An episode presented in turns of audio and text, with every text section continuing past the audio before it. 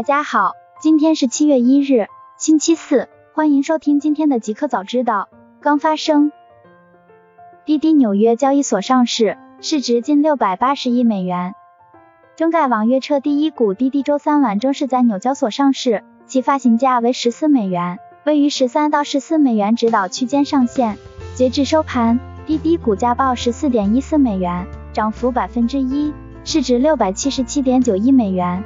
对于此次募资的用途，滴滴在招股书中披露，计划将约百分之三十的募资金额用于扩大中国以外国际市场的业务，约百分之三十的募资金额用于提升包括共享出行、电动汽车和自动驾驶在内的技术能力等。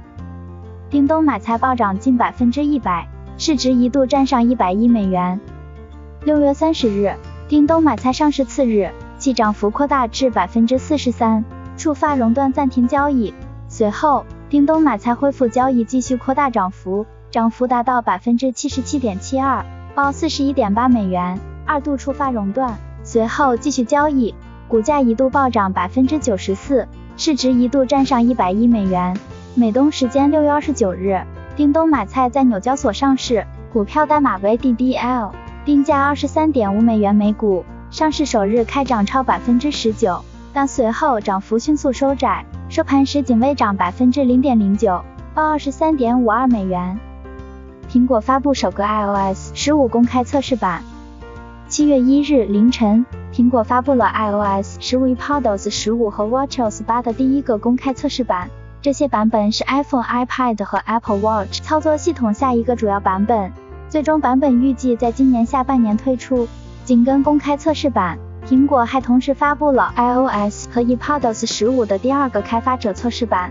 iOS 十五最大的变化是新的的专注模式，除了请勿打扰，还可以配置各种模式。你可以选择你想要接收通知的应用程序和人，并根据你正在做的事情改变你的专注度。大公司，奈雪的茶富港上市，开盘破发，市值三百零三亿港元。六月三十日。奈雪的茶正式在港挂牌，成为新茶饮第一股诞生，其发行价为每股十九点八港元，截止发稿前每股报价十七点七二港元，盘中一度下跌超百分之十，总市值为三百零三点九二亿港元。就在奈雪的茶上市前夕，同类品牌喜茶、沪上阿姨也接连传出融资消息。一份报告显示，二零二零年底。中国新茶饮的市场规模即已突破千亿大关，到二零二一年，中国奶茶门店的数量将增至五十五万家。iPhone 十二系列仅七个月卖出一亿台，与 iPhone 六纪录持平。最新数据，苹果旗舰手机产品 iPhone 十二系列在短短七个月内，全球出货量就突破了一亿部。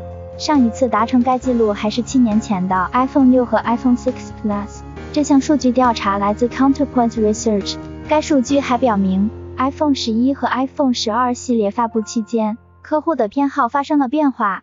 最大的机型 iPhone 十二 Pro Max 是首选，积累了百分之二十九的市场份额。互联网，Facebook 推出新闻通讯平台 Bulletin。近日，Facebook 推出新闻通讯产品 Bulletin，它是一个包含免费、付费文章及播客的独立平台，直接竞争对手是 Substack。此外，Facebook 宣称，在 Bulletin 推出之初，不会从创作者手中获取分成，创作者可以自己确定付费订阅价格。仅仅十四天，鸿蒙2.0升级用户突破一千八百万。根据极光大数据报告显示，自六月二日华为发布 HarmonyOS 2鸿蒙系统以来，十四天内，包括公测版、内测版在内，升级至鸿蒙2.0的累计用户数已经突破一千八百万。达到了一千八百三十四点九万，其中公测版为一千五百五十一点四万，内测版为二百八十三点五万。Zoom 收购 AI 翻译公司 Kites，计划为视频会议添加实时翻译功能。六月三十日消息，据国外媒体报道，Zoom 公司宣布将收购一家名为 Kite 的公司，该公司关注实时翻译和转录软件，希望利用 Kite 资源，通过为用户提供实时多语言翻译功能。提高会议生产力和 Zoom 效率。Kite 成立于二零一五年，其技术最初是为帮助听不懂教授所讲的英语或德语的学生提供课堂翻译而开发的。Zoom 今年早些时候推出了面向所有用户的实时转录功能，与开词智能的整合可能会提高 Zoom 的翻译能力。来源 TechWeb。新产品，奔驰纯电动卡车 eActros 正式发布。六月三十日十六点整，梅赛德斯奔驰通过线上直播的方式，正式向全球发布其量产纯电动卡车奔驰 eActros。这款纯电动新车将搭载三到四套容量均为一百零五千瓦时的动力电池，最大带电量四百二十千瓦时。续航里程将达到四百公里。梅赛德斯奔驰最早在二零一六年 IA 车展上发布了纯电概念卡车 Urban e-Truck，接着在二零一八年，基于燃油版 Actros 架构打造的纯电动卡车 eActros 试验车正式亮相。试验车采用三轴布局，允许总重规格在十八吨至二十五吨之间。随后，奔驰对该车进行了为期一年的路试。酷科技。美团公开无人驾驶设备定位相关专利。六月二十九日，美团关联公司北京三块在线科技有限公司公开了一种无人驾驶设备的定位方法及定位装置专利，公开号为 CN 幺幺三零四八九八九 A，申请日为二零二一年四月。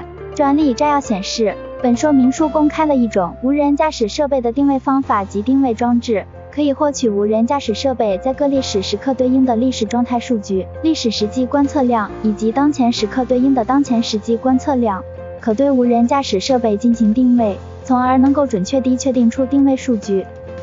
小米查找物品专利获授权，小米版 AirTag 要来了。近日，北京小米移动软件有限公司获得查找物品的方法及装置专利授权，公开号 CN 幺零六八七七九幺幺 B。申请日期为二零一七年一月，授权日期为六月二十五日。据了解，通过该专利，用户可以快速的找到需要查找的物品，不需要努力回想或者翻箱倒柜，给用户生活带来许多便利。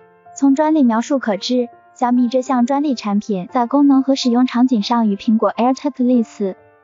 一个彩蛋，苹果在中国内地上线零售店取货服务。六月三十日。Apple 宣布在中国内地 Apple Store 零售店推出 Apple 零售店取货服务。顾客在 apple 点 com 点 cn 下单并完成支付后，最快可在一个小时内前往附近的 Apple Store 零售店取货。众多现货产品，无论是 iMac、iPhone 各种配件以及其他品类，均可享受 Apple 零售店取货服务。这项服务是 Apple 零售业务在全球范围内最受顾客欢迎的购买方式之一。来源 CNN Beta。